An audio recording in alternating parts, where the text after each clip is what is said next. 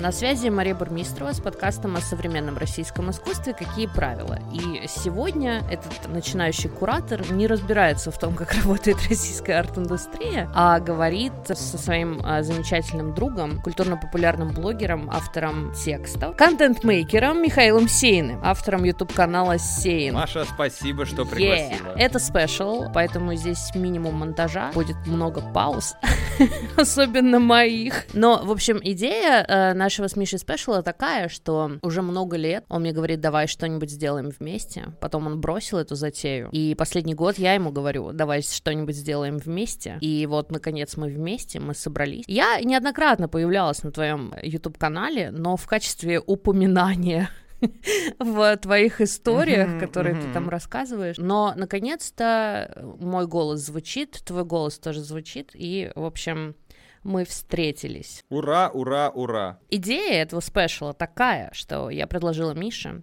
давай я тебе, как специалисту по современной музыке, задам пять вопросов о ней, а ты мне задашь пять вопросов о современном искусстве. Ну и, в общем, вот сейчас мы посмотрим, что из этого вышло. Э, дисклеймер сразу говорю, прям под запись. Мой плейлист выглядит следующим образом. Тейлор Свифт соседствует с Королем и Шутом. Я не разбираюсь в музыке. Единственное, что я слушаю на постоянке, это популярную музыку 80-х и не поп-музыку, популярную музыку 80-х, среди которых и ACDC, и Queen, и Элтон Джон, и кого там только нет. Мой замечательный плейлист, могу, кстати, оставить его по ссылке, он на нынче не очень популярной платформе Apple Музыка, но, но он клевый. Я музыки знаю ровным счетом ничего, от этого, мне кажется, еще любопытнее будет этот разговор, потому что мои вопросы, по-моему, какие-то супер базовые, но anyway, их все равно интересно задать. Согласен. Маш, на самом деле это у меня, как правило, комментарии отбивают желание заниматься дальше моей деятельностью, потому что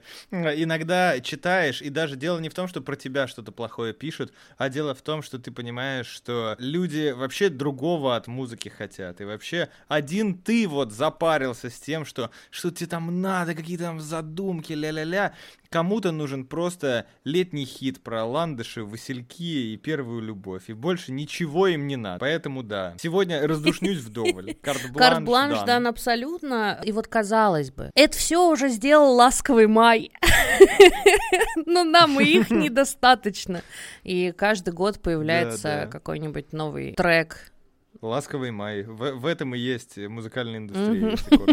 Музыкальная, российская музыкальная индустрия или музыкальная индустрия вообще? Э, любая просто. Э, чем больше разного спроса, тем больше разных ласковых маев нужно изобрести. Но по куче современных хитов, если вы сейчас зайдете в какой-нибудь там э, плейлист топа ВКонтакте, там будут понятно копии, и там условно тон этой музыки, да, и какой-то ее облик, он не меняется последние лет 5-10, хотя и эволюционирует очевидно, в этом есть своя эволюция. А, ровно так же и в топ какой-то попсы, то есть это будет супер качественно сделано, там, что последний альбом Доры послушаете, но при этом и референсы также абсолютно очевидные, можно назвать конкретные года, даже не то что десятилетия, которые как вот э, такое перерождение, три раза переваренное метамодерновое появляется в треках Доры. В какой-то момент я помню, что у меня была какая-то жажда на новой музыки, типа мне прямо вообще, ну, понятно, ничего не нравилось, что попадает в чарты. Я не знаю, как это попадает в чарты, mm-hmm. но неважно неважно. Но я в какой-то момент отслеживала новинки прям в Apple Музыке, типа специально заходила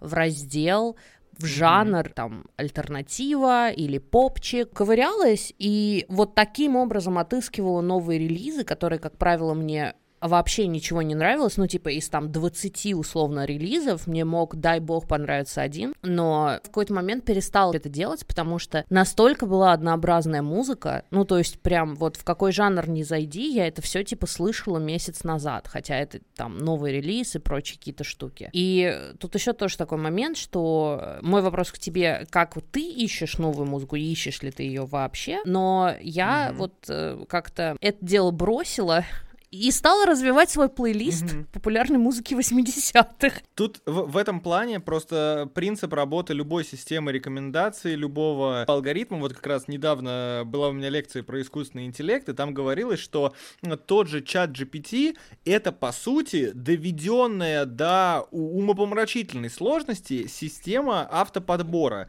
То есть вот то, что у тебя в телефоне предлагает тебе следующее слово выбрать, вот, по сути, такая же система подбора, просто гораздо более сложная, это чат GPT. В сущности, вот все эти алгоритмы, которые также предлагают похожее, они занимаются тем же. И ты слышишь похожую музыку, потому что этим они прекрасны. И этим и силен ТикТок, что единожды лайкнув видео с определенным котенком, или, ну, э, на самом деле, вот как раз не единожды, а тысячу раз до этого вы лайкнули таких котят в таком контексте, в такой стране и т.д. Там из разряда, я недавно из Тбилиси приехал в Ереван, у меня лента Инстаграма тут же сменилась, мне даже в исторках показываются исторки в первую очередь людей, которые тоже в Ереване или постят что-то про Ереван, то есть даже вне рамок таргета э, социальная сеть из моих подписок выбирает, что мне предложить, вот из таких обстоятельств. Короче, я тебе это к тому, что ужас, ну как, э, типа ужас на словах вот этих всех музыкальных сервисов, что как раз тебе бесконечно будут предлагать одно и то же. То есть если ты, допустим, там мужик, который вот э, ему в свои 20 лет он слушал только Тупака, Бигги и всю такую э, классику хип-хопа, Old именно school. самую трушную,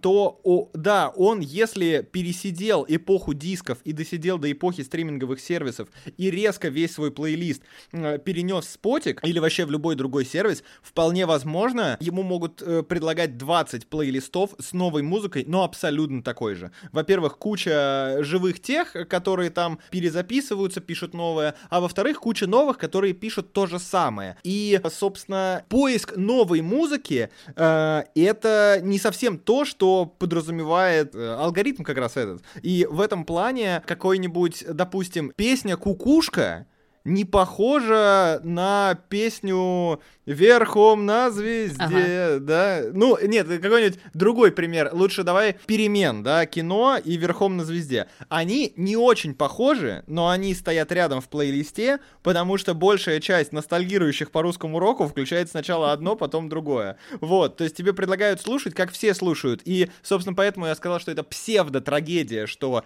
наш слушательский горизонт ограничивают алгоритмы, потому что на самом деле люди этого и хотят. Если вы посмотрите там ну, из разряда, что формировало наш плейлист, когда мы с тобой учились в школе, это то, что передается по Bluetooth в нашем, условно, районе и в тех местах, в которых Миш, мы обитаем. Какой Bluetooth? То есть, условно, Bluetooth Collection. Я у передавала тебя... музыку по экпорту. Mm. О чем вообще речь? Ну, а, ладно, слушай, ладно, у меня... У меня только в начальных Ну все, давай, да, ну, да, и, про, короче... про наш возрастной гэп поговорим. Кор- короче, суть в том, что нынешние школьники, у них этот музыкальный пак — это то, что сейчас вирусится mm-hmm. в ТикТоке. То есть вот это супер изобилие вариантов музыку поискать, оно приводит к тому, что люди музыку не ищут. Но, короче, алгоритмы вот этих сервисов, они не созданы, чтобы эту задачу исполнять. Ну, mm. короче, ты обманываешь искусственный интеллект и ищешь вручную, наверное, Ну, в некоторой да? степени. Э, ну, как? Вот как раз его можно использовать в том числе, просто ну, вот мой метод конкретно в спотике — это щедро mm. лайкать. То есть я, безусловно, ищу сам какие-то вещи, которые мне нравятся, потому что я подписан на кучу разной штуки, и я слушаю музыку тоже условно с разными целями. То есть мне там э, нравится движовый хопчик за его движовость, мне нравится какой-нибудь абстрактный мьюзик, чтобы в нем посидеть. У меня есть музыка, которую я слушаю там чисто сосредоточенно с плеера, потому что она круто записана. В итоге, из-за того, что у меня много жанров и так намешано, и я я щедро лайкаю, мне щедро разного предлагается, и вот там последняя находка, которая у меня была, мне очень понравилась одна стоунер-группа, я уже не вспомню, но, короче, суть в том, что я зашел к ним на страницу, у них последний релиз был в 2014 году. То есть из-за того, что я лайкал другой редкий стоунер, мне вот предложили этот. То есть там э, условно больше всего вам нужно сидеть в плейлистах типа mm. открытия недели mm-hmm. и всякое такое. Ну и, конечно, самому искать в первую очередь. А основное это дело с музыкой, это же, то есть ровно как с, и с искусством, мы сегодня к этому придем, что в первую очередь контекст придает ценность музыке. То есть так-то все равно там, ну, набор аккордов, набор звуков, что вы там не видели. А вот именно когда вам самим интересно, то это приобретает совершенно другой формат. То есть как бы как найти найти новую музыку, например, вот исполнитель, который вам нравится, почекайте, чем он вдохновлялся, кому он респектовал за последнее время, какой вообще у этого исполнителя бабл. Вот даже пролистаться в вашего исполнителя похожие, вот, и прочитать биографию вашего исполнителя, скорее всего, вы на что-то наткнетесь. То есть там элементарно, например, я слушал русского барда Василия К., он до невозможности фанатил по Леонарду Коэну, я послушал Леонарда Коэна, мне до этого говорили про Битлз, берешь, начинаешь читать их биографии, сравнивать тоже звук, а там оказывается еще несколько этих промежуточных, и так несложно дойти до этого, до Ника Кейва, вот, э, который вообще другая песня, но тоже по соседним каким-то ссылкам в Википедии, короче. Если вам интересно про все это посмотреть, дальше уже дело за малым. Любопытно, что из всех примеров ты все равно называешь легендарных музыкантов прошлого. Легендарных, но при этом сколько из тех, кто нас сейчас слушает, знали да, даже все имена, что я назвал. Это абсолютно так. Я еще такой слушатель, который слушает музыку альбомами. Я вообще не вдупляю синглы. Ну, типа, я не понимаю. Ну как, для меня сингл это просто какой-то такой трек, на который исполнитель ставит, что он там, не знаю, может быть, в чарты попадет или еще что-то, но как артиста я не понимаю синглов высказывания.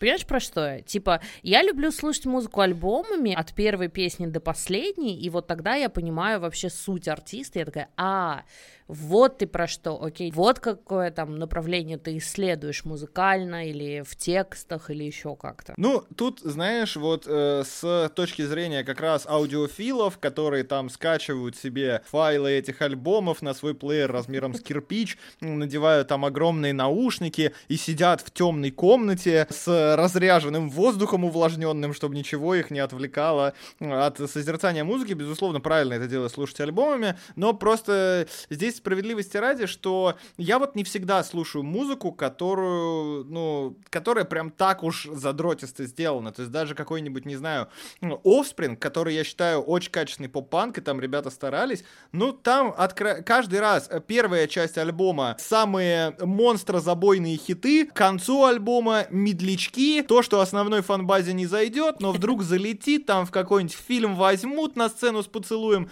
и всякое такое. Вот, то есть гораздо более более прозаично даже исполнители относятся к созданию этих альбомов, не говоря уже про то, что когда я собираюсь ознакомиться с каким-нибудь рэпером, я пытаюсь на альбоме отхапать хотя бы пару треков, которые не будут представлять из себя feat с десятью другими чуваками, в которых я не могу найти исполнителя, у которого первую песню слышу. Вот, поэтому я бы сейчас так к этому не относился. Ну и плюс у меня у некоторых исполнителей любимые релизы — это mm-hmm. эпишки. И, ну, это как бы, это меньше, чем альбом, в этом меньше высказывания. Просто, опять же, мне кажется, в современном мире цельный альбом, так, чтобы его хотелось цельно воспринимать, это не такое уж частое явление. Это как будто всегда гремит, но на самом деле оно гремит, потому что только какие-нибудь вот концептуальные глыбы, которым не влом вообще над всем этим запариться, типа того же Кендрика, а, они вот этим будут заниматься. Куча челов выпускают альбом в самом первоначальном его, как бы, представлении, как он вот появлялся на первых пластинках как просто сборник. То есть изначально-то носители, которые воспроизводили музыку, они и одну песню-то да, умещали, да, да. это было чудо, что нифига одна влезла. Вот, и дальше это просто, ну, накапливалось по принципу сколько влезет, и, допустим, даже в историю с метал-альбомами, да, почему там для какой-нибудь метал-группы вообще не зашкварно выпустить 17 альбомов? Потому что, по сути, это наш звук mm-hmm. на данный момент. И в случае там с чуваками, которые где-нибудь в Калифорнии играли в самом знаменитом клубешнике, да, роковом, и ты как зритель мог туда прийти и всегда знать, что там либо ракешник, либо металл кто-то играет, то демо-записи для фанатов именно, да, не для продюсеров и не для перспектив группы, это было то, что ты можешь Короче, послушать запись, как пацаны в клубе играют. Но основное это все равно, что пацаны в клубе играют. Вот. Я в основном слушаю музыку альбомами, когда делаю а. обзор на этот альбом. Я не знаю, помнишь ты или, или нет, когда вышел альбом Мирона, я тебе сразу сказала, я послушала только начало, пока ничего не могу сказать, вот когда послушаю весь альбом, тогда скажу. То есть я прям по-другому музыку воспринимаю. Но это интересно. Но, короче... Не, конечно, но просто в случае с альбомом Мирона это исключительный случай, потому что мне супер интересен исполнитель, и там, когда мне супер интересен исполнитель, я альбом от корки до корки ну, съедаю, да. конечно.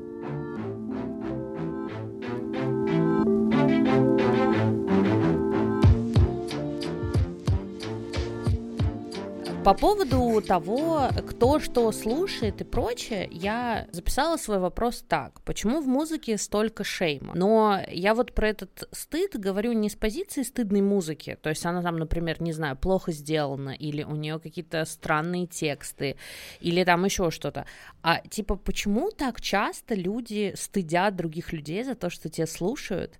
Или им стыдно самим, если они там условно слушают э, какую-нибудь инстасамку и прочее, и, и скрывают это. Хотя мне кажется, что мы не должны стыдить других людей за то, что они слушают какую-то музыку, но это же повсеместная история какая-то. Я думаю, что любые изменения в обществе, а они у нас постоянно происходят, музыка в силу того, что это, ну, массовый продукт, который, особенно на пике, то есть в поп-музыке, он создается людьми, которые прекрасно понимают общественные настроения и, по сути, сути, их э, прибыль очень часто зависит именно от того, чтобы поймать общественное настроение. И в этом плане часто, я думаю, музыка может вставать на какой-то такой вот первый медийный фронт борьбы за какие-то, не то что идеи, а скорее за лайфстайл. И важная тема, то есть нельзя переоценить значимость э, репрезентации в хип-хопе черного сообщества. И как раз очень много историй хип-хопа, они, ну и в принципе, если узнавать историю хип-хопа, типа принятие черных артистов и их чеки, и отношение к черным артистам, и э, подача, э, то есть, короче, самопрезентация черных артистов, она напрямую связана с тем, как чувствовало себя черное население само по себе. То есть, и понятно, что абсолютно все отражалось в музыке, да, то есть вы, в смысле, что вы можете найти там конкретно черных э, женщин, рэперш, у которых какой-то свой страгл, свой набор проблем, да, вот. А также вы можете найти э, какую-нибудь старую историю, там, типа, почему 50 Cent, да, он в какой-нибудь крутой цепочке э, и очень дорого одетый, т.д., потому что он парень с низов, который смог, то есть который преодолел вот этот вот э, стеклянный потолок бесконечный, и почему там Кендрик Ламар уже вообще не такой, потому что его это не так смущает, то есть для него это уже не новость, для него история, то есть вот э, есть Story of OJ, это Jay-Z, замечательный трек, там про то, что Оу Джей Симпсон, супер знаменитый спортсмен черный, он стал богатым и успешным, но оторвался от своего сообщества. История в том, что, э, короче, от того, что ты стал богатым и не тащишь худ, а просто от нас ушел в неизвестном направлении и делал вид, что ты к этому не причастен, вот, делает тебя не успешным, а предателем. И, ну, я упрощаю mm-hmm. эту мысль, да, но это, это просто интересный поток мыслей, интересно, что это обсуждается как бы на первой полосе. Но я тут чуть далеко отошел, потому что было много, есть суперизвестный судебный процесс, э, в котором участвовала группа Twisted Sister, участвовали Блин, вроде Фрэнк Заппа, если я не путаю. Короче, очень много известных музыкантов, но суть в том, что жены сенаторов составили список песен, это годы 80-е, наверное, которые нужно запретить, потому что они призывают к суициду, асоциальному поведению, ля-ля-ля-ля-ля-ля. И там была куча актуальных исполнителей, которые вот на тот момент, они кроме вот того, что им приписывало как раз то общество, они их раздражали совершенно другим. Они выглядели экстравагантно, вели себя как-то бешено, их дети не слушали их, но слушали эту музыку, и, соответственно, опять же, просто из-за того, что музыка сделалась для молодежи, молодежь бунтует, музыка становится олицетворением бунта, ее пытались запретить. Суть в том, что в итоге судебные процессы были проиграны обвиняющей стороной, и э, э как не совсем проиграны, потому что именно с того судебного процесса берет свое начало этот рейтинг PG, PG-13, PG-18 и т.д. Возрастное есть, ограничение. Э, да, возрастное ограничение, да, на музыку. Вот, но тогда этот список песен, которые хотели запретить, его не запретили и выпустили как сборник, и это один из самых продаваемых сборников в истории рок-музыки. Вот, красивая история, но суть в том, что как тогда, так и сейчас музыка является воплощением чего-то, чего люди ненавидят. То есть, будь то какие-нибудь новые общественные веяния, будь то какая-нибудь социальная группа, которая о себе заявляет, а ее хотят заткнуть, как вот панки, это яркий пример. Это как раз те, кого никто не слышит. Да, и, собственно, просто музыка отражает то, что и так есть в обществе, а если, как говорится, если что-то обсуждается, значит, э, происходит процесс трансформации вот какой-то общественной нормы. И отсюда стыд, ты хочешь сказать? От того, что стыдят на самом деле не музыку, mm-hmm. а такое поведение. То есть у Моргенштерна стыдят ли его музыку непосредственно, то есть является ли Моргенштерн хуже или примитивнее, чем его собратья по жанру. Да нет, конечно, он является просто кря- красной тряпкой, то есть он самое яркое, он воплощение, потому что, опять же, родителю не хочется взять и разобраться как-то, да, в том, откуда взялся Моргенштерн, да, вот, а, откуда флоу, да, откуда битосы, а, кем вдохновлялся, ему хочется именно повесить ярлык, потому что, ну, ну, а Моргенштерн на этом, по-моему, наоборот играет. То есть просто тоже это сложилось уже в своеобразный такой этот медийную дуэль, которая заранее срежиссирована. Такой эдакий рестлинг, что Моргенштерн делает э, всякие яркие и придурочные действия для того, чтобы в газетах писали, смотрите, Моргенштерн сделал яркое и придурочное действие. Это вечно работает, это самое ужасное. Ну и понятно, что люди к любому такому спору, просто мы знаем по интернету, как они любят к нему быть причастными. И просто как э, какие-нибудь э, консерваторы и либералы, коммунисты и либертарианцы, вегетарианцы и не вегетарианцы, также э, в паблике любители рока, а также металла будет пост про то, как посмотрите, что делает с людьми попса. И вот все. Да, что делать с людьми попса, интересно узнать. Я вот выросла на попсе. Да, это заставляет Абсолютно. Заставляет улыбаться. Бритни Спирс One Love. Come on. Икона просто нулевых. Дай бог здоровья. Вообще. Это типа все мое детство Бритни Спирс и Кристина Агилера. Вот весь мой пул. прослушивание. И потом я уезжаю в деревню, в Тамбовскую область, и мне вручают кассеты сектора газа, короля и шута, и все, вот тут у меня шапочку Испортили Шапочку девочку. и сорвало. Я даже помню, я не знаю, Миш, ты застал этот период или нет, на ВДНХ раньше, очень-очень давно. Может, сейчас, сейчас есть, я не знаю, был такой магазин «Рок-бункер». Конечно, до сих пор вот, легендарное место. Я помню, как я туда поехала первый раз, но ну, мы гуляли с мамой по ВДНХ, и мы зашли в рок-бункер, и я купила себе свою первую футболку с королем и шутом. Вот до сих пор помню. Ты хочешь сказать, что у тебя были потом еще футболки с королем и шутом? Да, минимум две. Но потом еще там я закупалась, у меня был период в моей жизни, когда я фанатела от 30 Seconds to Mars, и вот там я закупалась еще этими футболками. Я знаю, что тебе подарить на следующий день рождения. Футболка короля короля и шута. Окей. Ваша очередь, Михаил. Так, открываю Google Keep. Я, наверное, сейчас два в связке задам, один с другим. У современного искусства, очевидно, главное его, как бы то, за что его порицают, и какой-то общий фон про современное искусство, про то, что оно непонятное. То есть людям кажется, что это мазня, и это, ну, это в воздухе висит. Я сомневаюсь, что есть хотя бы один человек, который как-то относится к галереям, который не знает о таком общественном мнении и глобальном настрое. Но при этом, часто приходя в галерею, да, на какую-то современную современную выставку, ты рядом с непонятной картиной видишь описание, в котором предложения состоят из 45 слов, а слова состоят из 25 букв каждая.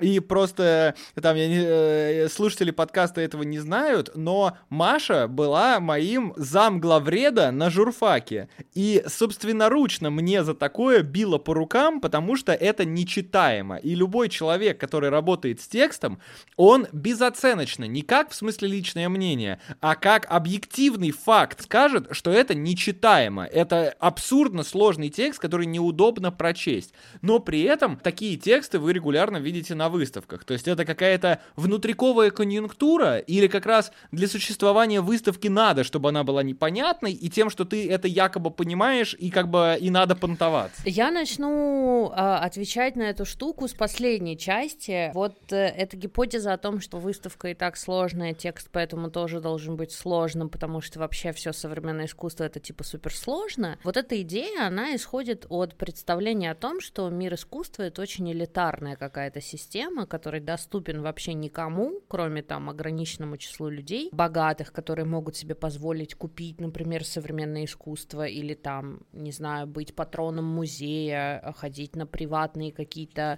открытия, а, кураторские экскурсии и прочее, прочее. Ну, на самом деле, все это уже достаточно давно не так, несмотря на то, что, конечно, некий элитарный клуб все равно существует, ну, как минимум потому, что не каждый человек может себе позволить потратить там 10-20 тысяч долларов на покупку, например, какой-то работы очень известного современного автора. Но глобально, как мне кажется, искусство именно вот современное, оно достаточно сильно вышло к человеку обычному, то есть, как минимум, это то, о чем, например, там рассказывала Анна Буали в нашем эпизоде про медиаискусство, да, когда технология спустилась к человеку, к обычному. Художник был, по сути, одним из тех самых обычных людей, который не мог себе позволить таскать с собой телевизионную камеру, чтобы экспериментировать с видео, да, допустим. И, ну, как бы вот Искусство, которое, по сути, создавалось там после 50-х, да, э, появляется гораздо больше авторов, появляется гораздо больше техник, появляется технологий гораздо больше, таких как, например, не знаю, серийная печать, да, или какие-то подобные вещи, фотография та же самая, еще что-то. То есть в целом, э, если так посудить, Э, современное искусство достаточно бюджетная история. Ну, вот в плане, если сравнивать, я имею в виду, то сколько, там, mm. какие средства тратились на это даже до 20 века. Поэтому элитарный клуб все еще есть, но он гораздо дальше от современного искусства, чем может показаться на самом деле. Ну так не, нет такого, что вот этой вот элитарности по большей части нагоняет просто недружелюбность. То есть вот сколько стоит написать понятный да, текст. А теперь про текст. Глобально это тоже такая проблема, которую я очень сильно замечаю, сама в том числе посещая какие-то выставочные пространства. Иногда бывает, что куратор очень сильно мудрит. И я тоже люблю заковыристый текст на самом деле, и вот тот момент про журфак, который ты сказал, да, тоже есть как бы разница целевое назначение текста, да, одно дело это для популярного СМИ, а другое дело это там текст на ту же самую выставку, где есть философская концепция, где э, есть привязки к критической теории или к междисциплинарным каким-то изысканиям и прочее, прочее. Текст, э, висящий на выставке, может быть сложнее, в этом нет ничего удивительного, просто потому, что он и пишется на основании более сложных условно источников, чем журналистская статья. Но при этом не значит, что надо закручивать да нельзя эти винты. И, mm. конечно, очень многие кураторы умеют писать хорошие тексты, которые понятные, которые скорее сближают с тем, что человек видит, чем отдаляют его просто потому, что он не понял, что написано в предложении. Но глобально это, ну, есть такой вот нюанс, я бы так сказала. Как как мне кажется, честно говоря, это и не хорошо, и не плохо, потому что это достаточно эволюционная история. В том плане, что какие были тексты еще, там, не знаю, пять лет назад и какие они сейчас, ну, мы преодолели очень многое. Потому что пять лет назад, ходя по выставке, я читала текст, но я его, ну, даже не воспринимала и не понимала лет вот 5-6 назад. Угу. И так было практически, куда бы я ни зашла. Причем неважно, это галерея угу. или это музей какой-то, да, крупный, государственный и прочее. Было абсолютно неважно, потому что там это читать было невозможно. То, какие тексты пишут сегодня, угу. это сильно большой шаг вперед однозначно. Просто потому, что и общая, понимаешь, ага. тоже вот музейная история, она выходит теперь еще ближе к человеку, да, потому что м, поднимаются большие вопросы там инклюзивности, например, да, вообще партиципаторных практик, включения зрителя в музейное пространство. Внутри крупных музеев продумываются, например, траектории зрителя. Когда мы говорим искусство, мы, конечно, в виду имеем музей в этой конструкции, да. Когда институция музейная, галерейная участвует во всех этих дискурсах, да, вообще думает о зрителе, и тексты кураторские упрощаются автоматически, просто потому, что, ну, действительно, не каждый человек способен, не знаю, распознать, например, текстовую отсылку к тексту, не знаю, Ницше, допустим, просто потому, что куратор действительно основал свою концепцию выставочную на каком-то тексте Ницше. И не каждый человек способен понять, там, например, тон такого текста, да, который вот обращен куда-то во времена Фридриха Фридриха, так скажем, или вообще там угу. как-то текстовым вариантом основан на его идеях и прочее. Естественно, не каждый человек способен это считать. И, кстати, есть тенденция, которую я заметила, что теперь иногда создается два кураторских текста. Создается текст, который упрощен, понятен, ясен, полностью покрывает всю концепцию и рассказывает вообще про что то, что сейчас человек увидит, и вот он висит, собственно, на стене, когда ты заходишь, и есть еще как бы полная версия кураторского текста, где вот со всеми этими наворотами, условно, ссылками на источник и прочее, который лежит там онлайн, условно, на каком-нибудь Google диске, и ты можешь по QR-коду, да, отсканировать и попасть на этот текст и прочитать его полностью. Вот такая, например, еще тоже тенденция есть.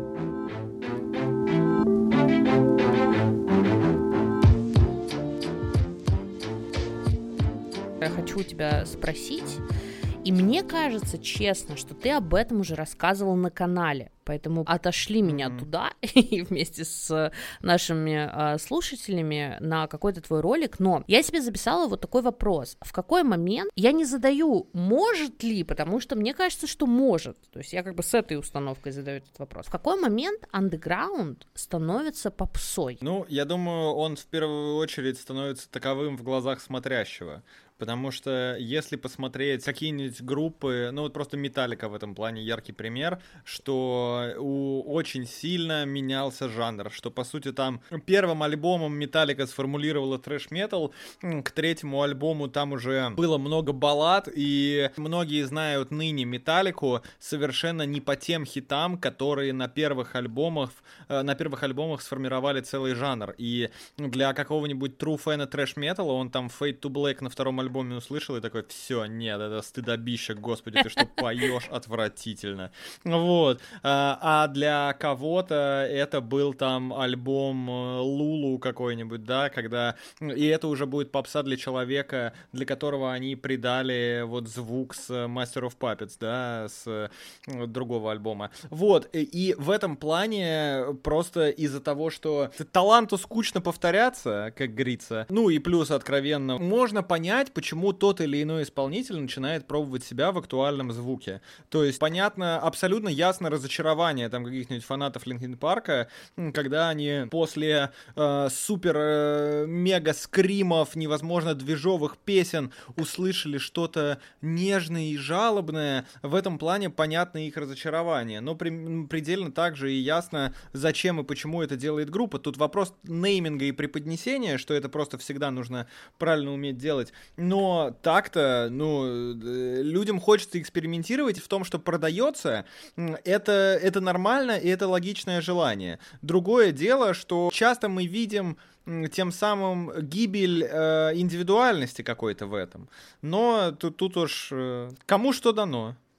Вы можете не голосовать рублем за это, но проблема ну, в том, да. что голосуют. Слушай, еще мне кажется, что каждому музыканту хочется экспериментировать, но еще и каждому музыканту хочется есть. И мы как бы понимаем разницу между условно нишевой музыкой, э, да, и там, например, каким-нибудь попчиком или рэпчиком и прочими всякими штуками. Ну, просто, понимаешь, условно, то, что у Рамштайна, вот, ну, короче, можно ли в некотором смысле Рамштайн назвать поп-музыкой? Ну, в смысле распространенности, ну, популярный, да. да. Использует ли Рамштайн весь тот же арсенал того лучшего, что использует, допустим, Риана? Да. У Рамштайна эпичные выступления, офигенно дорогие клипы, каждое появление Рамштайн где-то, скорее всего, всего, спланированный медиашаг, и вот а, вы можете посмотреть, как выпускались предыдущие два альбома, именно с точки зрения медийных событий, которые были совершены. Это офигенная стратегия, в которой сотни человек принимают участие, чтобы этот релиз вышел. Но при этом это все еще оригинальный продукт, это свой звук и так далее.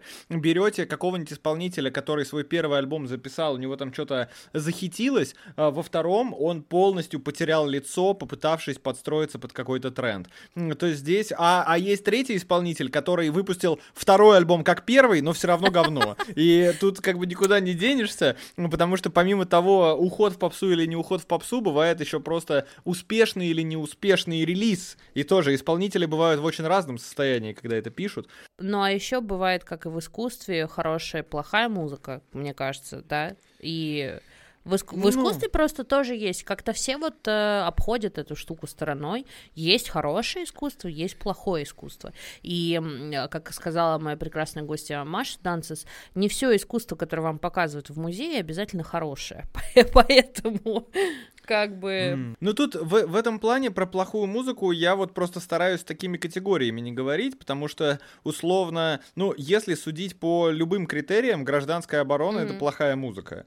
Вот и какой критерий не возьми, все там плохо. Но при этом, есть ли у этого какие-то совершенно вот тоже свои особые контекстуальные моменты, которые делают это крутым? Конечно. Да. Есть ли такие же моменты, которые делают какие-то не вышедшие записи Цоя, особенно магическими? Тоже да, безусловно. Вот. И таких примеров на самом деле можно найти массу. Ровно так же и песня «Ягода малинка о, крутит головой, залетает в топ». Она также которая сделала чей-то викенд в Сочи незабываемым. И у него там э, несколько невероятных жарких ночей навсегда останутся в памяти именно под песню «Ягода малинка о-о-о». Вот. Ну и выполнила свою функцию эта песня, тоже выполнила. Принесла гораздо больше денег, э, чем любая песня гражданской обороны. Да. Ну, а с другой стороны, знаешь, думать иногда о том, что типа, ну и что, вот это же не останется в истории. Ну, понимаешь, да, про что это? Вот гражданская оборона останется в истории, а вот ягода малинка не останется. Но тоже думать все время в такой категории, come on! Мы живем в таком огромном конечно, информационном конечно. потоке, да мы вообще не понимаем, что останется в истории. Вообще, оставьте историю в покое. Оставьте историю историкам. Вот они через 50 лет придут и разберутся давайте просто жить современность. Более того, э, мы же, если это как-то конкретизировать, то это же не про историков, а про других людей Конечно. в твоем жанре. То есть вот эта вот самая супер музыкальная миссия, она, как правило, относится к тому, чтобы дать новый звук кучке таких же задротов по этой теме, которые вот поймут, в чем именно прикол, там придут на твой концерт, т.д. Вот. И в любом случае вы внесете вклад в жанр, который будут понимать как бы только люди в жанре. Но это и может быть самоцель. То есть занятие этого Олимпа условного среди музыкантов, это может быть самоцелью. Но огромный этот э, толстый кошелек и красивые цифры на банковском счету тоже могут быть целью. И в этом нет ничего зазорного. Да, да. Окей. Да. Твоя очередь недавно услышал такой медицинский термин, который называется вроде гипердиагностирование. Когда появляется какой-то новый диагноз, и врачи, его только увидев, ставят его сильно больше, чем надо, из-за того, что еще не выработалась норма, и как будто все теперь на него похоже. Раз мы столько лет его вообще не ставили, значит, мы его сейчас всем поставим. Вот каков процент гипердиагностирования действительно интересного и заслуживающего внимания искусства в галереях? Иными словами, какой процент того, что ты видишь, и вот обычный человек увидит э, в, на средней выставке, полная какая-то херня, и через 10 лет об этом забудут уже. В догонку про гипердиагностирование просто привет, вегет-сосудистая дистония. Я помню период, когда ее просто ставили вообще всем, потому что там такие симптомы, знаешь, от головной боли до тревожности. И ты такой, да у меня депрессинки нет, вегетка просто. Ну вот, вот. А потом, а что такое поколение депрессивное миллениальское? У всех вегетососудистая дистония, все норм. Слушай, э, процент, конечно, ну вот тоже такая категория в процентаже говорить, как мне кажется, не очень, наверное. А ну доля условная, по ощущениям. Ну вот я приведу такой пример. А, я вот сходила, посмотрела биеннале уличного искусства «Артмосфера» в Москве на Винзаводе. И вот если мы берем всех художников биеннале за 100%, да, как мне кажется, действительно качественных и очень интересных работ, и когда я говорю качественный, я не имею в виду, насколько хорошо она сделана, типа, физически, ну, то есть из каких материалов и прочее, а качественная в плане того, что э, этот автор высказывает интересные идеи или поднимает какие-то очень важные социальные вопросы, или даже не обязательно социальные, просто поднимает важные вопросы, над которыми тебе вдруг хочется поразмышлять. Он а, вписывается в философские рамки современности, он вписывается в критическую теорию и прочее. Если мы говорим про процент, да, то это, наверное, от 100% для меня на э, биеннале уличного искусства атмосфера это было примерно процентов 30. Но это вообще не значит, что остальное искусство какое-то не такое и плохое и так далее. Например, там были работы, которые, как мне кажется, могут многое в один день сказать, скажем, в, э, на такой линии развития медиа и на развитие медиаискусства в целом. Есть отдельные работы, которые очень важны для абсолютно локального российского контекста. То есть важно, что эти работы появляются, важно, что они есть и так далее.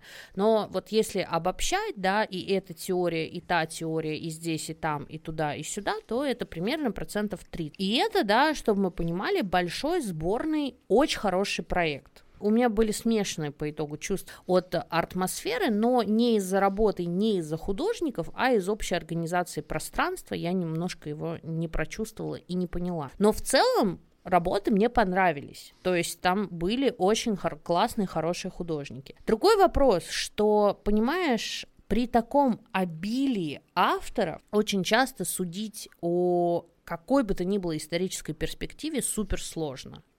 Как минимум потому, что их никто никогда не изучит в том количестве, в котором они существуют сегодня. И здесь включается очень большая работа всей остальной индустрии критиков, кураторов, а, арт-институций, коллекционеров, которые покупают всю эту историю, да, соответственно, дальше они это будут либо перепродавать, либо отдавать в дар и так далее. Сам художник, а, он может только делать свои работы – делать их так, как он считает нужным, вписываться в те теоретические рамки, в которые он считает нужным. Художник вообще главный человек. Вот э, коллекционеры говорят, что они главные, потому что они все это дело покупают, но на самом деле мне кажется, что без художника не будет вообще ничего, поэтому художник главный. Художник может говорить все, что ему хочется. Историческая перспектива, да, ну слушай, я вот честно признаюсь, я не думаю, что концептуальные там американские авторы в 70-х или в 80-х сидели в Нью-Йорке и такие я стопудово останусь в истории. Ну, типа, нет, они просто делали классное искусство, такое, которое цепляло, которое было на тот момент новым, а, как сказала э, уже ранее упомянутая Анна Буали в нашем эпизоде, что все, что не было сказано в постмодернизме, сказано быть не может, поэтому это окей, не надо делать новое, вы вряд ли что-то новое скажете. Но вот то, как вы интерпретируете те инструменты, которые вам доступны, в том числе концептуальные, в том числе смысловые, в том числе теоретические. Это и есть ваше высказывание. Это вот эта вот интерпретация уже существующих работ и механизмов. Моя задача, например, как куратора, да, вот она состоит в другом. Она состоит в том, чтобы опираясь на свои знания, показывать и отбирать художников таким образом, чтобы вот именно эта выборка, именно эта подборка олицетворяла, как бы отвечала вызовам современности на те или иные вопросы, которые у современности есть. И это могут быть, скажем, вопросы, там, не знаю, колони... колониальности, это может быть вопросы гендера, это может быть вопросы социального устройства, там, матриархат, патриархат и прочие какие-то штуки, да, это могут быть вопросы традиций и так далее, потому что вызовы у современности не только глобальные, типа потепления, да, что, кстати, тоже, пожалуйста, есть и куча экологических выставок, ну, в плане там выставок современного искусства, которые работают с этой повесткой, или есть там конкретные акционисты, которые работают с этой повесткой, это тоже ок. Но не каждый вызов современности на самом деле глобален. И есть очень локальные вопросы, которые требуют какого-то ответа со стороны художественного сообщества. И это, кстати, вообще не значит слово проработка, например, да. Искусство вообще ничего никогда не может решить но оно может спровоцировать очень клевый диалог. И вот это важно на самом деле. Я понял, что хорошо бы вдогонку задать, это у меня был отдельный вопрос, но абсолютный троп в биографии любого художника, но если не любого, то каждого второго точно, что его современники не понимают, его в галерее не берут, его кураторы не ценят. Так вопрос, зачем вы все нужны, если вы в каждую эпоху ничего не понимаете. Да, мы, конечно же, ничего не понимаем и не сможем никогда понять. А, смотри, я, честно тебе признаюсь, я давно очень такой троп не встречала. Я очень много, на самом деле, в этом подкасте говорю примерно такую идею о том, что творчество и искусство — это немножко разные вещи. И ты можешь быть супер творческим, ты можешь делать очень клевые штуки, но если они не обладают, так скажем, каким-то вот как у Ролана Барта, э, где он э, в тексте камера Люсида он э, говорит о фотографии, о том, что в каждой фотографии есть какой-то укол, какой-то пунктум, он это называет в своем тексте. Это что-то, что вот прикалывает твое внимание буквально. То есть ты начинаешь рассматривать эту фотографию не в смысле поверхности, а в смысле, а что стоит за этой работой. Там, например, если это портрет человека, что это за человек, что случилось только что, почему фотограф именно этот кадр сделал. То есть ты начинаешь раскручивать это изображение, копаться до физики пространства, позы и так далее. Так вот, если в твоем творчестве нет вот этого укола, оно не вызывает таких эмоций, допустим, у куратора, чтобы вот он сел и начал задумываться вообще над тем, что он видит сейчас перед собой. Это вообще не значит, что оно должно быть каким-то непонятным, чтобы куратор задумался. Нет, абстракция как раз, ты прям смотришь такой, я точно знаю, где твой референс, я точно прям сейчас скажу, какого художника ты имел в голове у себя, в мыслях, когда рисовал mm-hmm. те или иные вещи. Нет, дело не в этом, а дело в том, вот именно, что когда у, допустим, куратора или у галериста нет вот этого укола, не возникает желания сесть и разобраться вообще, про что эта работа, самому, даже еще пока не спрашивая художника. К сожалению, это не искусство. Оно сколь угодно может быть очень клевым, интересным, классным, красивым, я не знаю, популярным, продающимся и так далее, но э, типа это супер, ты монетизируешь свое творчество, я тебя сердечно с этим поздравляю. Другой момент, что есть, например, отдельные аспекты направлений, и которые гораздо ближе к субкультурам, да, я просто сразу думаю про уличное искусство, да, и, например, там про, ну, добрые, наверное, 80% авторов, которые занимаются уличным искусством, конечно, они занимаются искусством в своем направлении. Ну, как бы, понимаешь, если ничего не укололо никого, вероятно, ну, либо ты не нашел пока такого человека, которого уколет то, что ты делаешь, mm-hmm. и он скажет, блин, а это на самом деле и даст тебе кучу референсов, про что он подумал. Ты вспомни, как мы с тобой обсуждали Бато, после эпизода, который ты выпустил. Бурятский андеграунд, творческое да, вот, мы с тобой обсуждали Бато, и я тебе тогда сказала, что я очень хочу с ними поработать, потому что я в них вижу огромный потенциал художника. Вот именно в дуэте Бато. И там ну, у меня было очень, ну, прям куча каких-то вопросов в голове, почему вот они разместили это именно здесь, почему они говорят вот об этом, как они об этом говорят и так далее. То есть меня укололо, короче, и это до сих пор не прошло. И я бы очень хотела с ними когда-нибудь поработать. Делают ли они что-то типа из ряда вон? Да вообще нет но что-то вот в них есть. Вот я еще сама не поняла пока, что именно. Уточняю, идет речь про бурятский андеграунд творческое объединение и художника Тома угу. 3000. А, ис- история, ну, кстати, по поводу уникальности, не знаю, я не соглашусь, по-моему, они супер уникальные, по-моему, нет другого такого стрит-арт проекта, который также делает кучу разного другого движа, который я... вышел и угу. так из социального объединения, который при этом репрезентует российскую малую в этом, народность, слушай, не, да, не только в рамках там узкого слушай, их нет, региона. в этом даже. уникальность абсолютно. Я сейчас говорю исключительно про визуальный язык и творческое высказывание. Угу. Ну, конечно. Да, вот видишь, меня укололо. А половина чуваков, э, которых выставляют крупные галереи, я понимаю, почему они их выставляют, условно, например, да, или я понимаю, почему эти работы оказываются на выставках, но меня вот не колет. Считаю ли я, что это искусство? Иногда, кстати, нет. И есть отдельные авторы, которые я угу. считаю очень переоцененными.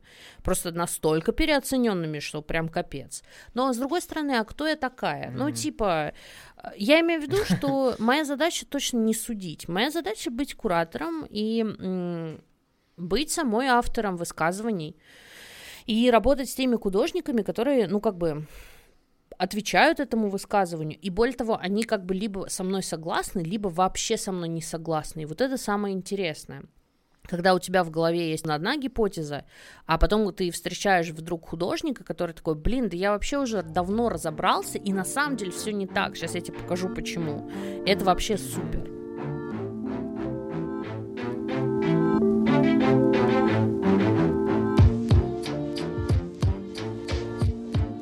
Я записала себе очень странный вопрос, но я очень хочу его задать. Он реально, мне кажется, что звучит очень странно. Но звучит он вот так. Чем богата русская музыка? Хм, хтонью. Это, если простой и очевидный ответ, то, безусловно, И этого у нас прям больше, чем у других, и этим мы уникальны. Но по-хорошему у нас просто, честно, русская музыка богата всем тем же, чем все остальные музыки, и, честно говоря, сильно богаче, и особенно имела еще большие перспективы пару лет назад, да, полтора года.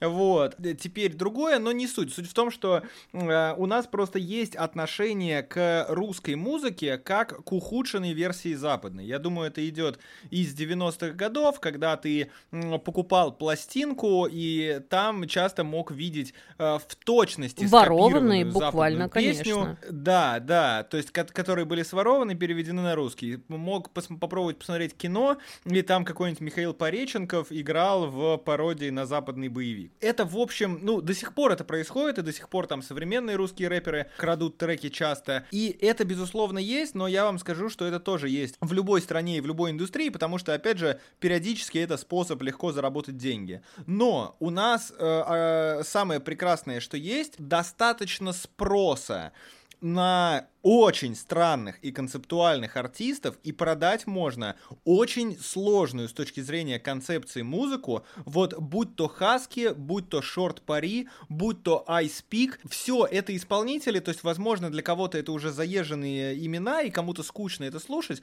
но тут важно не столько, насколько лично вам это нравится, а важен сам факт того, что эти исполнители уже у нас на сцене могут существовать. Это о многом говорит, и о том, что там Оксимирон, собственно, потеряв возможность выступать в России, собирает по всему миру концерты и дает реально мировой тур, при том, ну, без иллюзий, что его слушают там какие-нибудь португальцы, да, хотя он там выступает. И это как раз говорит о той самой всесторонней развитости русскоязычного слушателя, что важно, то есть не только русского, а русскоязычного вообще, вот, который позволяет не только в век популярности R&B создать свою версию Pussycat Dolls, написать там пару R&B треков, но также и сделать популярным, ну, например, славу КПСС, да, которую, ну, это вообще хрен пойми что, но человек реально на свою музыку живет, можно только порадоваться. И я просто пытался посмотреть, э, когда интересовался, какая вот есть чешская сцена, ну, то есть, э, типа, по понятно почему, что просто народу меньше, э, и денег в это вливается меньше и т.д., но просто невозможно меньше эта сцена и этот рынок. И как раз какой-нибудь, то есть чешского Хаски вряд ли можно себе представить. Русскоязычный спрос, он уже супер удивительный, классный, и действительно одновременно существует, и можно порадоваться, что у нас есть не только публика, которой может понравиться э, кочевый трек Супербенгер, который ты спер с запада, но также есть публика, которой понравится, если ты вдохновился каким-то непонятным западным нишевым чуваком, которого там-то слушает 100 тысяч со всего мира, а ты им вдохновился вдохновился и своего такого еще страннее написал, это тоже могут выкупить, и это, безусловно, просто благодать. Этому остается только радоваться, пытаться это сохранить, так что цените концептуальные проекты. Да, концептуальные проекты наши все. Слушай, в выпуске с э, Евгением Вороновским он сказал потрясающую фразу «Россия издает звуки». Такая хорошая фраза, не могу. Но, ты знаешь, да, я вот задумалась да. вообще о том, что у меня вот есть какая-то внутренняя потребность. Иногда ты вот просто тоже сказал, типа, вдохновился западным, да, чем-то. А я вот э, задумалась о том, что... И вот написала себе тоже этот вопрос. А есть ли место... Ну, мне кажется, что, конечно, когда мы говорим о концептуальной музыке, да, вообще о чем угодно концептуальном, конечно, ответ «да», есть место, но anyway, есть ли место в современности и в современной русской музыке, например, фольклору? И какой-то народности, чего-то такого. И я сейчас даже, наверное, не говорю условно там про группу Мельницы и фолк и вот это все, да, а я говорю именно вот о каких-то, о таком моменте, знаешь, когда звуки прорываются, вот что-то такое, когда ты очень четко чувствуешь, на чем основан тот или иной саунд или текст или еще что-то. Я, к своему глубочайшему удивлению, я помню, знаешь, типа, очень много лет назад у меня была кассета Ивана Купалы. Такая группа из э, женщин, хор, а, который, значит, вот там поет всякие народные песни. И я не обнаружила их ни на одной платформе. Я, признаюсь честно, смотрела всего на двух, а именно Яндекс Музыка и Apple Музыка, и ни там, ни там их нет. Хотя у них куча альбомов, и они вообще такие очень клевые э, женщины и бабушки, которые, значит, вот делают либо делали, тут я, конечно, не уверена, но, по-моему, делают до сих uh-huh, пор uh-huh. очень клевую музыку. И вот как бы перерабатывая на самом деле вот те самые народные да. мотивы, которые всегда были. И я вот что-то прям подумала, блин, как бы было круто, если бы вот этого было больше в современной музыке. Но вопрос мой такой: так... есть место фольклору и народности в современной музыке? Российской? Если коротко, безусловно, есть. Притом, мне кажется, хорошо бы можно было на это посмотреть, если представить, в принципе, фольклор как просто одной, одну из красок в исполнительской палитре. Вот у Монеточки есть очень хороший альбом Искусство, да, потрясающий. Искусство. Да, и он прекрасен тем, что она там как будто всю свою вот эту вот жанровую палитру, притом очень не просто жанровую, а такую сложно ощущающую ощущенчески жанровую, она ее раскладывает отдельными красками. И вот к вопросу о фольклоре. Есть э, фольклор, который мы классически представляем, там в Асадуле, mm-hmm. в огороде и вот все вот это. Но есть же, например, советский О, фольклор. И вот как раз у, мон- у, моне- у монеточки там есть типичная новогодняя песня.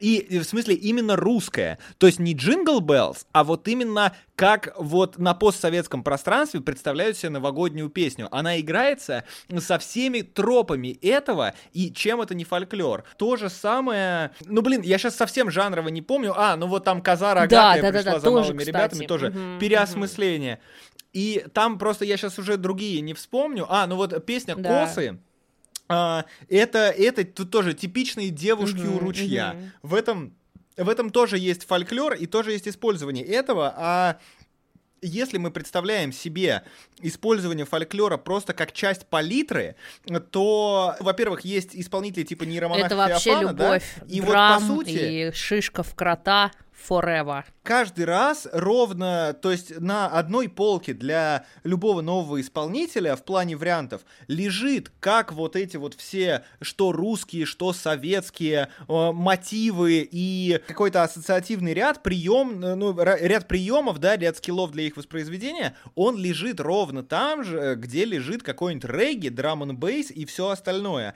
И, собственно, это исключительно вопрос совпадения, потому что, ну, понимаешь, творческие решения, они ничем объективным и рациональным не объясняются. Вот, чисто вопрос совпадения, что просто сейчас, ну, я как-то не могу припомнить исполнителя, который вот прям супер актуально какие-то народные фольклорные штуки использует. Но при этом есть ли люди, которые взяли за фольклор вот этот какой-то именно русскоязычный сорт постпанка, да, то есть вот там э, кино смотрели на эти, э, как группа-то это называлась, э, вот были Joy Division, а были были Крим. Ты меня спрашиваешь? Нет. На кого, на кого кинулся? На Кьюр, господи, на Кьюр, да. Да, смотрели они на Кьюр и на Joy Division, и несмотря на то, что пытались они их копировать, в итоге изобрели какое-то супер свое звучание и супер свое ощущение, и там вот тоже TikTok-хит э, группа «Молчат дома» — это абсолютно тот саунд. И у нас сейчас огромное количество исполнителей, которые юзают именно вот те же самые фишки, и это, ну, тоже такое... Ну, понятно, что это уже дальше от фольклора, но просто им вот под руку это дело подвернулось. Ну, вполне возможно, там в течение ближайшей пятилетки появится вот новый нейромонах Феофан, который вообще какую-то удивительную штуку Да, и справедливости ради, мой замечательный а, знакомый Митя Бурмистров прямо сейчас готовит альбом к выходу по результатам своей экспедиции на Алтай где он записывал алтайские народные инструменты и включил это в свои э, треки. А до этого он точно так же исследовал татарские народные инструменты, поэтому это тоже клево.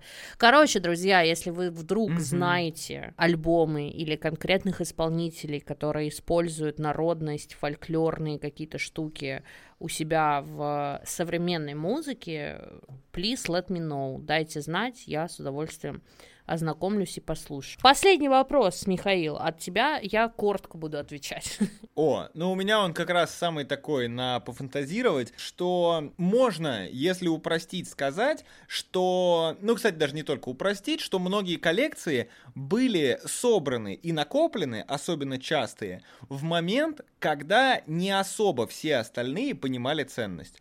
То есть там вот буквально недавно я говорил про импрессионистов у себя на канале, и э, там как раз про них писали, что э, художники на этой выставке все безумные, но безумнее всех человек, который скупает их работы, а он буквально был один, который все это дело покупал. Э, и, собственно, потом все как осознали, и он как стал супер мультимиллиардером. И вот такая история довольно частая. Сейчас очень несложно провести такую параллель с криптоартом который уже существует в интернете, у этого уже есть коллекционеры, накопители и так далее.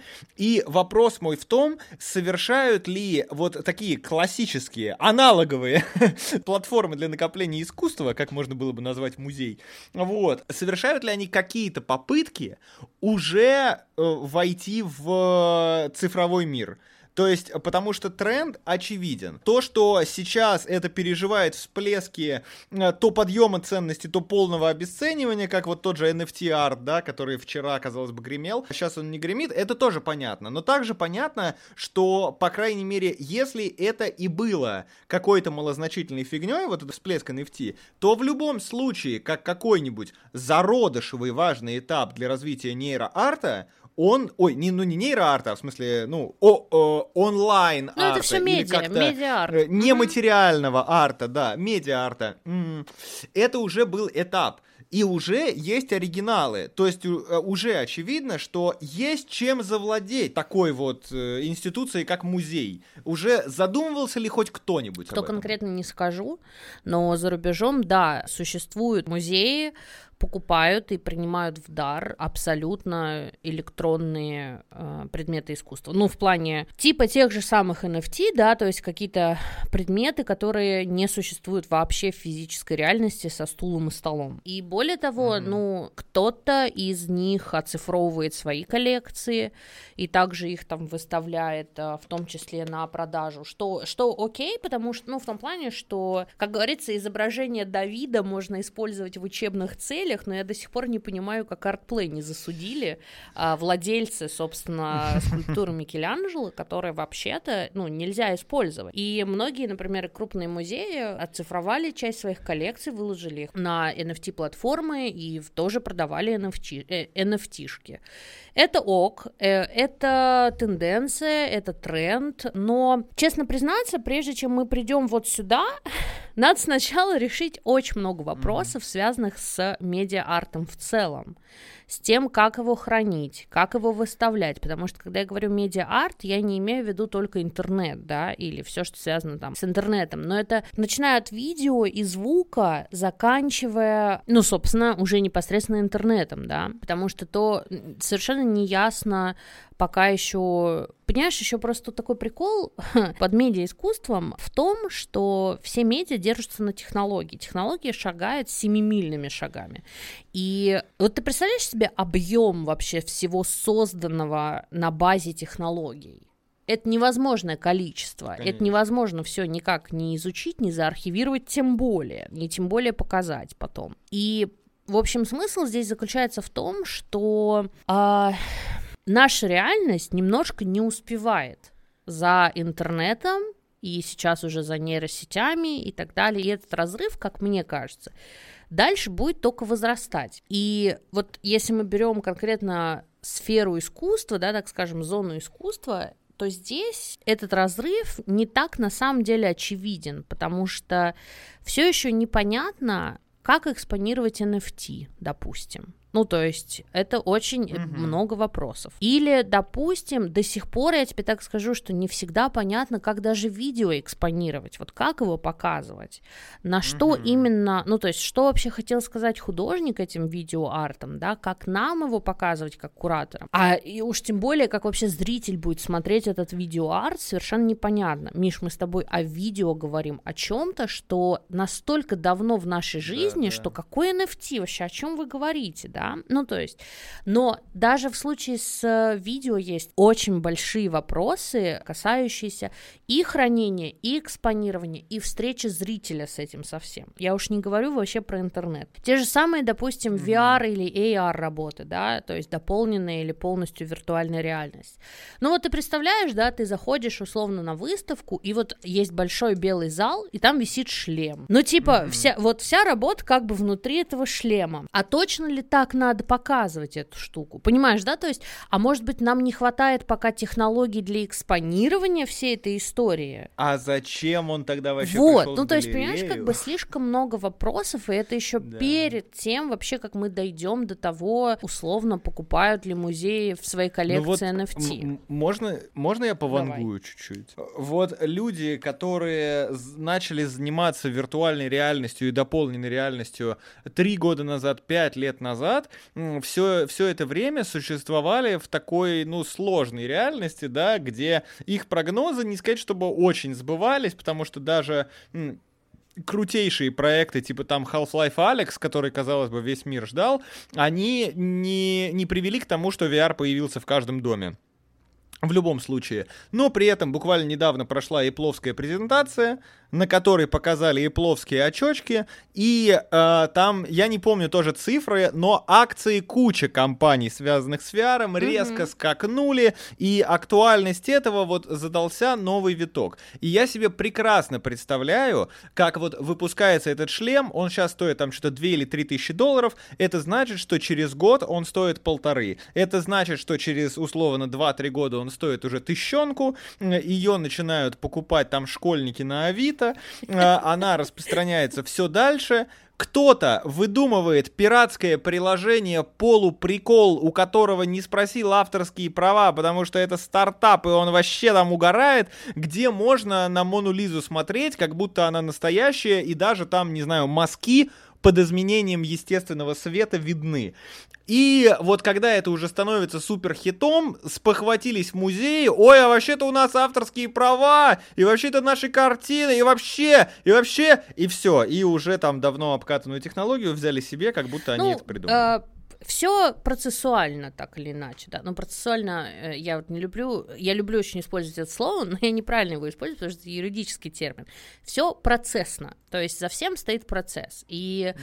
технологии, видишь, мы тоже понимаем, что любая технология, она рано или поздно начинает спускаться к, к человеку все ближе и ближе и ближе, понимаешь? Ты правильно э, приводишь пример со шлемом виртуальной реальности. Я как бы застала уже момент, когда видеокамеры были повсеместны, да, но ты представь людей в каких-нибудь 70-х, 60-х, которым дали камеру первую. Чего? Uh-huh, uh-huh. Зачем? Что это какое-то что-то еще надо, эти кассеты какие-то покупать, так, а где их смотреть вообще? Да вообще мне это все не надо и так далее.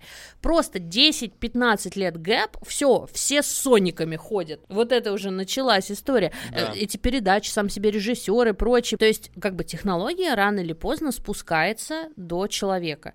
Человек с ней живет какое-то время, время, овладевает ею, ну и пытается что-то с ней сделать потом. Арт-индустрия, она давно поняла вообще, что медиа — это уже не шутка, это не что-то, что было 30 лет назад, 5 минут, и больше никто об этом не помнит. Медиа здесь, медиа с нами, они mm-hmm. шагают, они развиваются, и я думаю, что, ну, очень многие музеи, они овладевают технологиями, доступными сегодня уже, то есть они не ждут никого и ничего, доступна, условно, виртуальная экскурсия, да, то есть полностью полностью оцифрованное в 3D пространство всего музея. Супер. Если ты зайдешь на сайт любого музея, в принципе, у всех сейчас есть виртуальные экскурсии. А что это как не технология, да? Ну, то есть, как бы. Поэтому угу. все идет постепенно, постепенно, но, слушай, музеи, они поспевают, я так скажу. То есть они прямо идут вровень вообще с технологией. Они тоже, ну, как бы, может быть, не с первого раза, что называется, не, не за первые пять минут ее на себя как-то принимают, угу. но принимают в конечном счете, поэтому не, ну респект. Абсолютно. Спасибо, что позвала меня. Было приятно оказаться yeah. в подкасте, в хорошей компании, на хорошей платформе. И люди, которые меня слышат, но не видят, могут представлять, что я статный мужчина с красивой бородой. Ты так не звучишь. Блин. Я предлагаю вот на этом прям Ну закончить. У нас есть страничка ВКонтакте «Какие правила дневник подкаста» и канал в Телеграме «Какие правила искусства». Ссылки найдете в описании к выпуску. Михаил, мой дорогой друг, спасибо большое, что пришел, что согласился сделать этот спешл. Спасибо большое, что пригласила. А, хотела сказать, а вы знаете, где кнопка подписки?